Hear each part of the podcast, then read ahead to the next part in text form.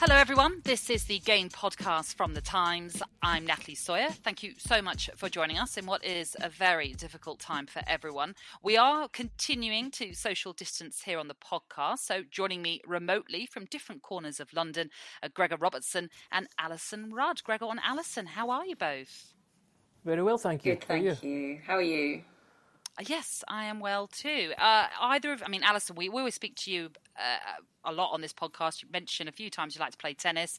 How are you coping with not being able to do all that sort of stuff? Just played tennis in the garden. Keepy uppy. Oh, how many could we get to? ping, ping, ping, ping, ping. Bit boring, but it, it uh, you've got to try. You've got to try these things. Add an element of competition. So tomorrow I've You got to beat seventy with my son. It's a very low total. like I'm embarrassed, but we were we were we were having a laugh, so it's fine.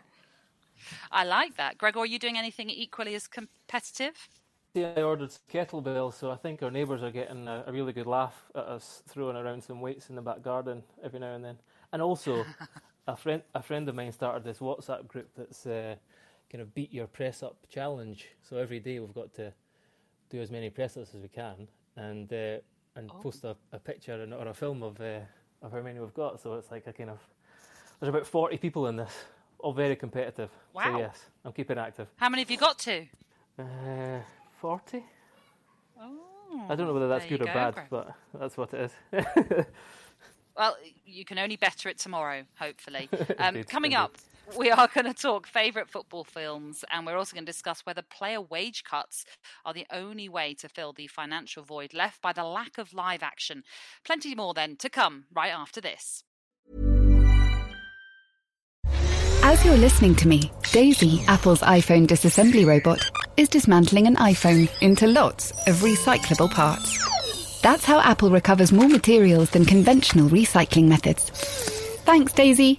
There's more to iPhone. Imagine the softest sheets you've ever felt. Now imagine them getting even softer over time. That's what you'll feel with Bowl and Branch's organic cotton sheets. In a recent customer survey, 96% replied that Bowl and Branch sheets get softer with every wash. Start getting your best night's sleep in these sheets that get softer and softer for years to come. Try their sheets with a 30-night guarantee. Plus, get 15% off your first order at bowlandbranch.com. Code BUTTERY. Exclusions apply. See site for details.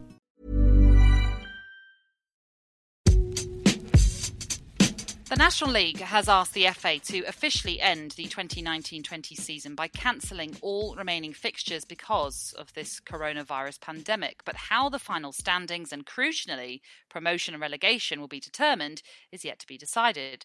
The decision would have a direct impact on the league above it, with League Two, and therefore the rest of the EFL and Premier League.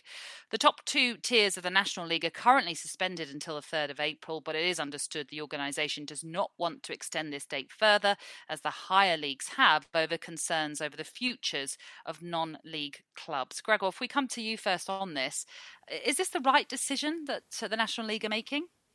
um, uh, it just opens up a can of worms, and we knew this was going to come. Um, I don't even think that this this statement was meant for public consumption. Apparently, it was it was circulated to all the football clubs on on uh, Tuesday evening, and and Boreham Wood put it on their website, and then understandably everyone got into a bit of a spin about it.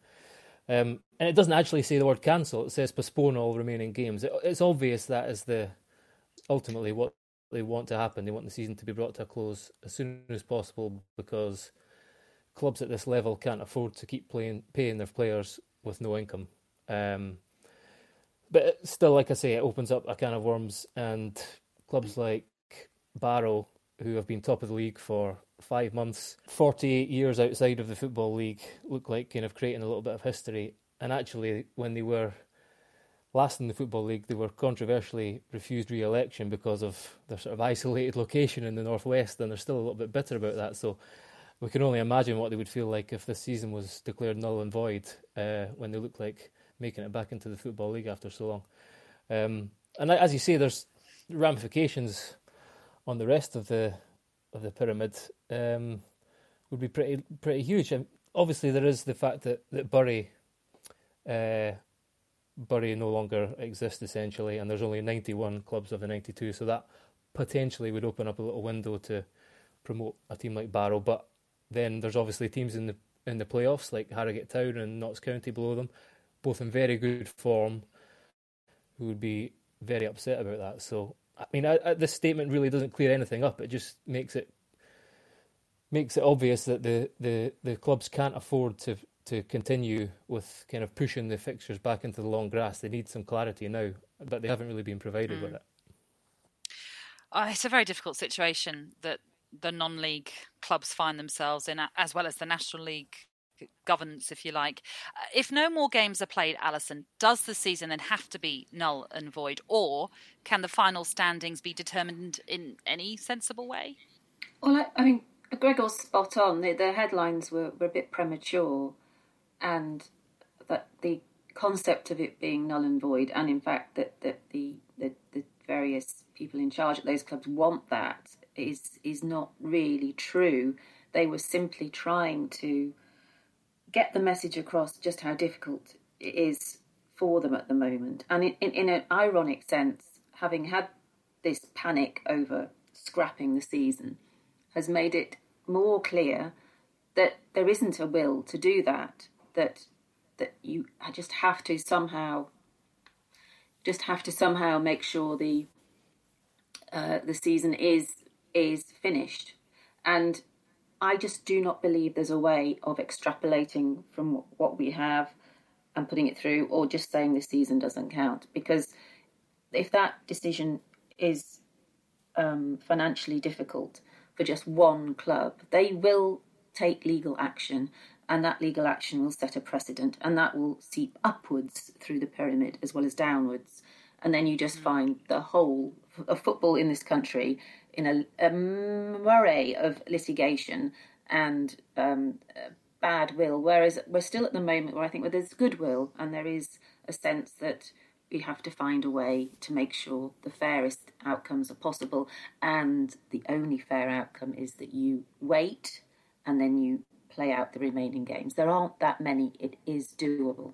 Well, this is it, isn't it? Uh, you're absolutely right, Alyson. Because obviously, if, if if they were to null and void and cancel this season, there will be a lot of lawsuits that take place, which will have ramifications for the leagues above and, and below, as you've rightly pointed out. And then people will start saying you can't do the same for Liverpool, for example. You can't give them the title without maybe promoting teams from the Championship and relegating teams to the Premier League. I mean, it's all going to cause a lot of problems. But we do have to talk about the hypotheticals in, in some ways, Gregor. And uh, the EFL will be under pressure if they do void this National League, they'll be under pressure, the EFL, to, to scrap relegation from League Two, which will raise then questions over the competition's purpose when it hopefully resumes. Yeah, I mean, I actually think that part of this is to is to kind of they need to they need to take some guidance from the EFL. There's the two are, are linked to. Uh, this is almost a, in relative terms, a similar gulf between the Championship and the Premier League because clubs in the National League get funding of about seventy thousand pound a year, and if you get into the, to the EFL, that rises to one point two million pounds. So it's a huge, you know, it's a huge amount, a huge difference for these football clubs potentially. Um, and I think they really they need some guidance because it is not something, it's not a decision you can take on your own. Um, I, I also think it sort of highlights the dearth of leadership in the National League and from the by the FA. I mean, if we remind ourselves that when the EFL and the and the Premier League were suspended. What was that? Less than a couple of weeks ago now. The the FA and the National League essentially left it to each member league and the clubs to decide whether they wanted to play or not, and th- those games should never have taken place. And now uh, uh, there's been a leaked statement that doesn't say a great deal, and I think really they're just they're kind of scrapping around trying to find the answer here, and I think they need some guidance from above because as I've, as I've said, all of these leagues are, are sort of linked, and, and there's no way that you can have a team not getting being, being granted promotion, and then you know the, the, the ramifications go on and on throughout the league. So uh, I think really everyone needs to act a little bit a little bit quicker because there are teams in League Two as well who financially are uh, they won't have much longer that they can survive if, mm. they have mm. to continue playing players without having games. But obviously, Alyson, the EFL do need to find another club to get the leagues back up to 72 EFL sides. Yeah, yeah. I mean, I, I, I know you're saying we have to discuss the hypotheticals, but I think what has emerged is that there's no need for that.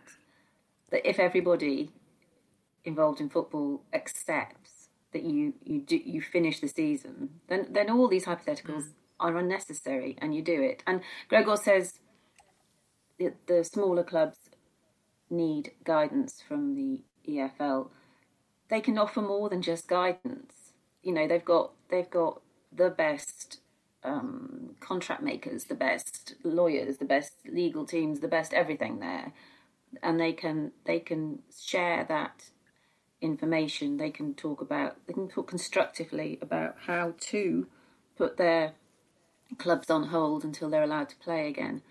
Most things seem are in a panic at the moment. That the fact that you, you've got no income coming in, and the main panic here was that, it, people in charge wanted clarity because they needed to sort out player contracts. They just needed to know. They wanted information, and they wanted to know that their organisations could survive. And, and knowledge is power.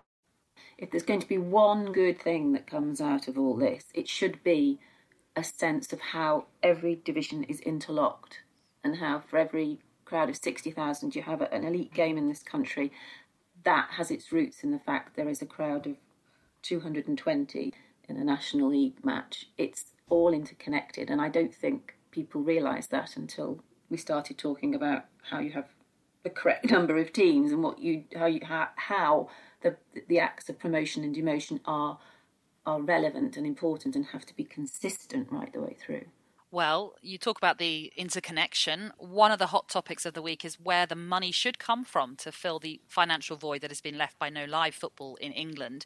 Premier League chief executives are set to discuss the prospect of asking players to take pay cuts when all 20 clubs stage their next video conference, which is on April the 3rd.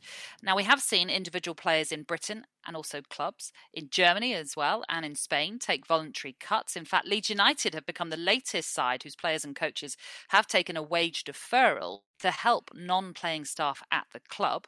With clubs lacking gate and broadcast revenues currently, should it then fall on the players to take a pay cut to bridge the gap before the return of football? Gregor, if you were playing now and let's say you're at Northampton, they come to you and say, Gregor, we, we need you to take a, a 30% pay cut. Or let's just say you're even you're playing in the Premier League and you're earning a, a, a fair wage or even more, more than a fair wage. Would you be up for taking a pay cut? Well, I think the the kind of separation of those two is quite important. I think yeah. if I was playing for a club and as you say, it was to keep people employed, you know, the, the office staff and the grounds groundsmen, people like that, if it's to keep them in a job and to keep the club afloat, then of course um, but I mean, there also you also have to remember that I actually I spoke to Ian Evatt yesterday, the, the Barrow manager, and he said the average age of the average wage of those, their players is seven hundred pounds a week. So you, there's not much. It's not you know it goes up in League Two, um, but there are clubs, Macclesfield for for one, who pay that kind of money. And if you're asking them to take a wage cut, someone who's got a mortgage and kids, there's not a lot left to kind of. There's not. There's very small margins there. So that's the first thing. And the higher up you go, yes, Leeds and Birmingham uh, deferring wages, they're essentially hoping that they'll get it back at some point as well when the season uh, restarts. Um, but it's important that we the, the kind of we differentiate what, what this money would be for. You know, if it's if it's to to help your club survive and and help keep people employed, then of course. But you know, there's also been a lot of talk about Premier League players foregoing twenty percent of the wages and, and creating a fund to for money to drip, to kind of feed down the pyramid a little bit. Um, and there's so many sort of issues to, to, to look at with that in terms of mm. Who the money would be going to. There's some pretty questionable characters in charge of some of these clubs. Um, what's it for? Is it to pay the players? Uh, some of them will be out of contract in the next few months.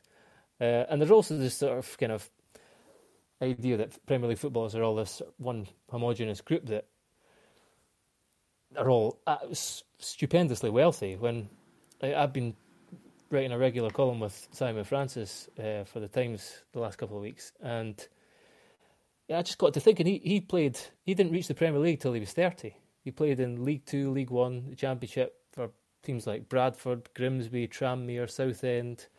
When he signed for Bournemouth in 2011, they were in League One. Uh, so he reached the promised land at the age of 30. He will by no means be, he'll be wealthy, but he's not He's not someone who's played for a, an elite top six club. You know, if if we try and just band everyone into into one group, we need to know what it's for.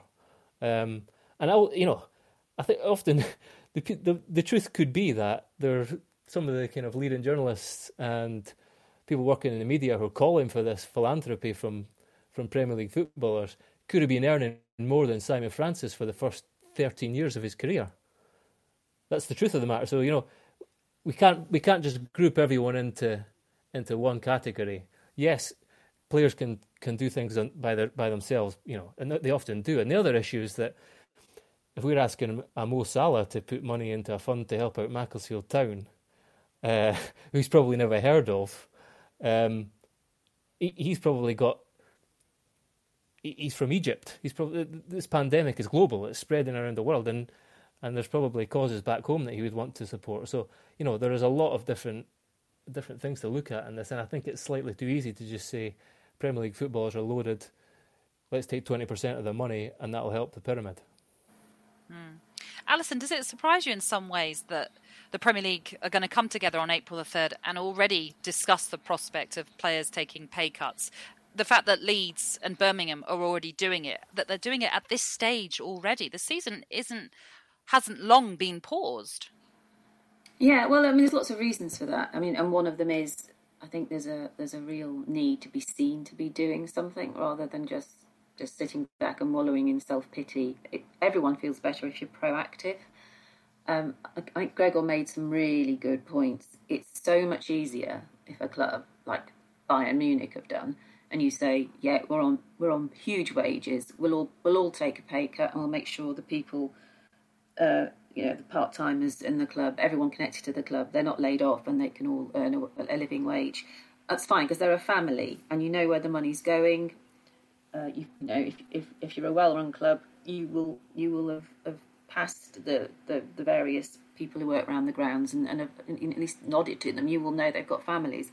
It, it's just so much easier if you keep it within within your club that act of generosity, and then it, but then if you widen it, it becomes it does become murky, and there are as as Gregor uh, hinted, there are clubs that just are not well run, and they should not you know, be profiteering, if you like, from a pandemic by being bailed out accidentally because, you know, their financial troubles happen to coincide with an act of generosity from organisations that they that they don't know and players they've they've never met and have no connection with them, and and so that that it, it is difficult. But I think we could probably take it to a higher plane and think that we could create.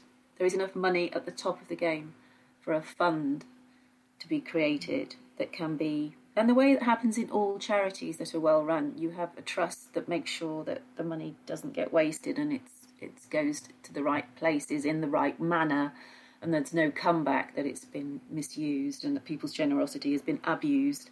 So I think I don't think it's uh, uh, you know unimaginable to think that that Mo Salah might be happy to contribute to a fund that is is run uh, run separately and make sure that the money only goes to those who are needy and rather than people who, who just you just are in, are in a bad situation because they would have been anyway whether there'd been this pandemic or not it's mm. that's that's the only way but i'm not i'm no to answer your question i'm i'm i'm not at all surprised that this is being talked about so soon because there is i think it just makes you feel it just makes you feel better I mean, your mental health's better if you're doing something to help. And if you've got money, then that's the, the obvious thing you can do to help someone is to spread it out. I mean, ultimately, Gregor, as Alyson has just pointed out, this possible emergency fund, let's say, um, could be an idea. And do you think the football family, we always talk about the football family, but this is when they have to come to the fore to perhaps come up with a solution going forward to help clubs or help players who are possibly going to end up in some sort of crisis? Yeah, look, uh, if there's any way of that uh, of that happening, then we need to do it. And I think I just feel that if we're asking for the burden of that to fall upon players as individuals, um, or even to kind of collectively agree on that. I mean, I I've been in change. I've been in football clubs that have been in administration, and been asked to to take wage deferrals, and and, and players are not very keen on doing this because, as I say, it's a short, precarious career. Um, so it's not it's not easy, and I don't think the burden should fall upon players. I think if there is a lot of money in, in at the elite level of the game in Premier League clubs. If it was to come from Premier League clubs, and perhaps in a roundabout way, that would eventually come from footballers and um, and taking wage deferrals, and perhaps you know a percentage of the cut that they were taking could go towards a fund. Then yes, but I think if you were to ask players to to contribute to a fund, uh, and you don't know where the money's going to, I think really, to be brutally honest, I don't think it, you would have much success. The train is now approaching. Junction at platform. Passengers. Airport, please stay on board. Next stop, road station. iOS helps you control which apps you share your exact location with. There's more to iPhone. Life is full of awesome what ifs, and some not so much, like unexpected medical costs. That's why United Healthcare provides Health Protector Guard fixed indemnity insurance plans to supplement your primary plan and help manage out of pocket costs. Learn more at uh1.com. It's that time of the year. Your vacation is coming up. You can already hear the beach waves, feel the warm breeze, relax, and think about work. You really, really want it all to work out while you're away. Monday.com gives you and the team that peace of mind. When all work is on one platform and everyone's in sync, things just flow wherever you are. Tap the banner to go to Monday.com.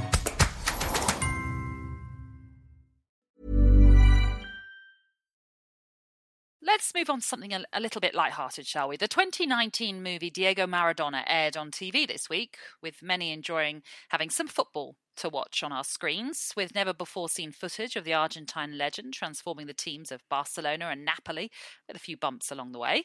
Uh, with most of us stuck indoors over the next few weeks, we thought here on the Game Pod we'd come up with some football films that we could recommend to you, our listeners. And we put out a tweet a little bit earlier on, and we've already had some suggestions. So I'm just going to read out a few of those. David McGuinness recommends Hero Mexico 86. That's the first football video he says he remembers seeing. Greg Small recommends the new Maradona film, but he says escape to victory takes some beating. Uh, Chris Southall also mentions there's only one Jimmy Grimble and also an honourable mention from Nick Bruzon, who's gone for when Saturday comes. So there are a few suggestions there, but what do our panel think is their favourite football film? Alison. Well, is this is funny because last night I made the family watch the English game, which is on Netflix. It's about how football evolved in the late 1800s. my son said, he stared at it for a bit and he went, Oh my word, this was made just for you, mum. It's costume drama and it's football. what more can you want? Because I am, I am, I am a bit, I'm a bit partial to a bit of, bit of Downton and and all that sort of nonsense, and and, and football too. So, um, I mean, that is that is the uh, ultimate escapism for a girly football the dialogue's atrocious, but it has started. It has started dialogue in the house about how much of it is true because we live. Um, I live in Barnes, which is where uh, Ebenezer Cobb Morley is buried. And we often, believe it or not, we often go and uh, visit his grave and play, pay tribute to him because he's the man who ratified the laws of the game and made sure we're not to this day uh, kicking footballs with nails in our boots and um, you know just turning up with as many players as we like. And uh, so we, we, we do like the history of the, of the game in this house, and it is.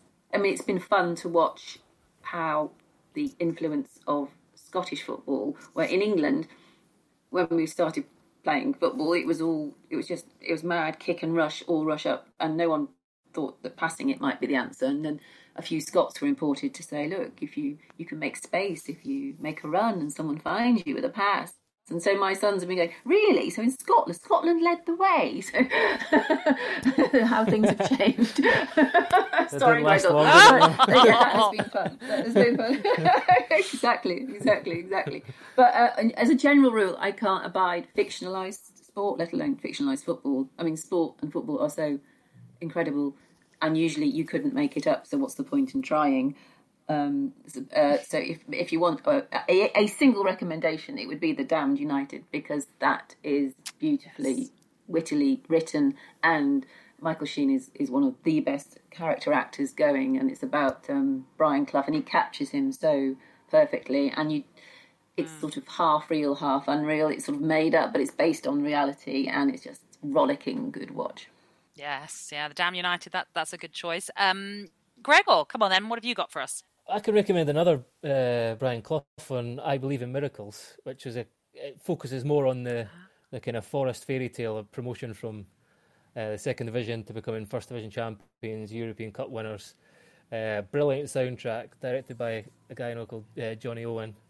Um, interviews with all the kind of greying heroes of that, that era, and that's that's brilliant. But the one I'm going for uh, is a film called Scotland '78: A Love Story.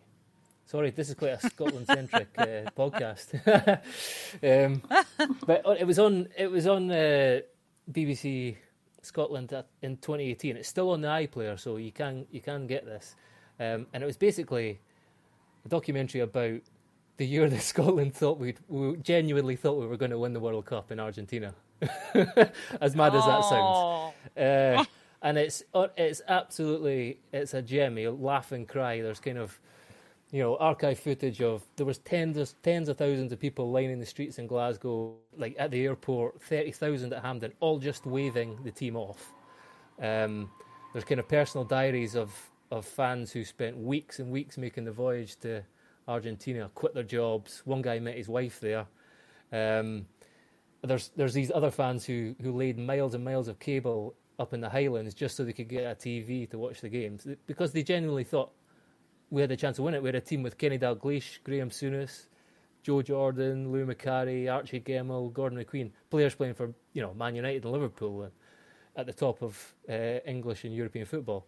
And it, as most many people I'm sure know, it, we didn't win the World Cup. Uh, I think we you know we lost to lost to Peru, drew with Iran. Uh, we did have the, the, the, best kind of goal in Scottish football history scored, which has been immortalised by Trainspotting also as well.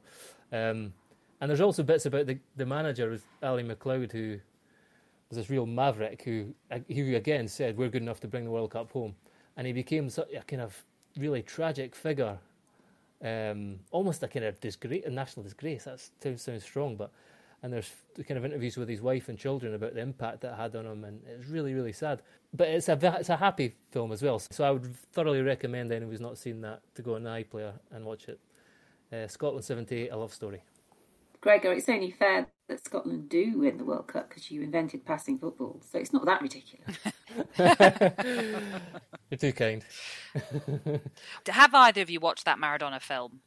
Yes. I'm saving it. You can't watch all the good stuff in one go in this lockdown. Oh, it's something to be look, you're so look, look right. To. It was just an absolute gem. You you just the kind of you're blown away by how just the, how his life was completely you know, he couldn't go anywhere. He couldn't move, and, and he was. No. It must have been so oppressive for him. Uh, mm. But you know, it's a brilliantly made film, and um, I think I've, I've, got it recorded, so I'm sure we've got some time on our hands. I think I'll watch it again soon. Yeah, I, I was going to say because if anyone hasn't seen it and you are listening right now, would highly recommend it. And it is one of those films actually.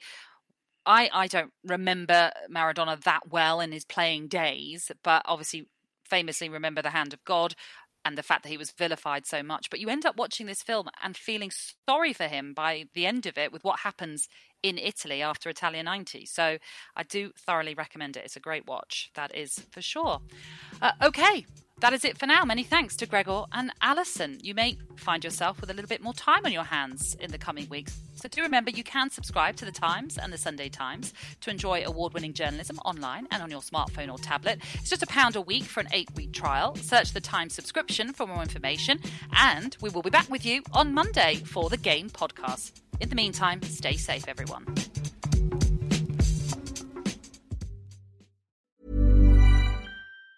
The train is now approaching. Junction at platform. Passengers. Airport, please stay on board. Next stop, road station. iOS helps you control which apps you share your exact location with. There's more to iPhone. When you make decisions for your company, you look for the no brainers. And if you have a lot of mailing to do, stamps.com is the ultimate no brainer. It streamlines your processes to make your business more efficient, which makes you less busy. Mail checks, invoices, legal documents, and everything you need to keep your business running with Stamps.com. Seamlessly connect with every major marketplace and shopping cart. Schedule package pickups and see your cheapest and fastest shipping options from different carriers. With rates up to 89% off USPS and UPS rates. And with the Stamps.com mobile app, you can take care of mailing and shipping wherever you are. Make the same no-brainer decision as over 1 million other businesses with Stamps.com. Sign up with Code PROGRAM for a four-week trial, plus free postage and a free digital scale. No long-term commitments or contracts.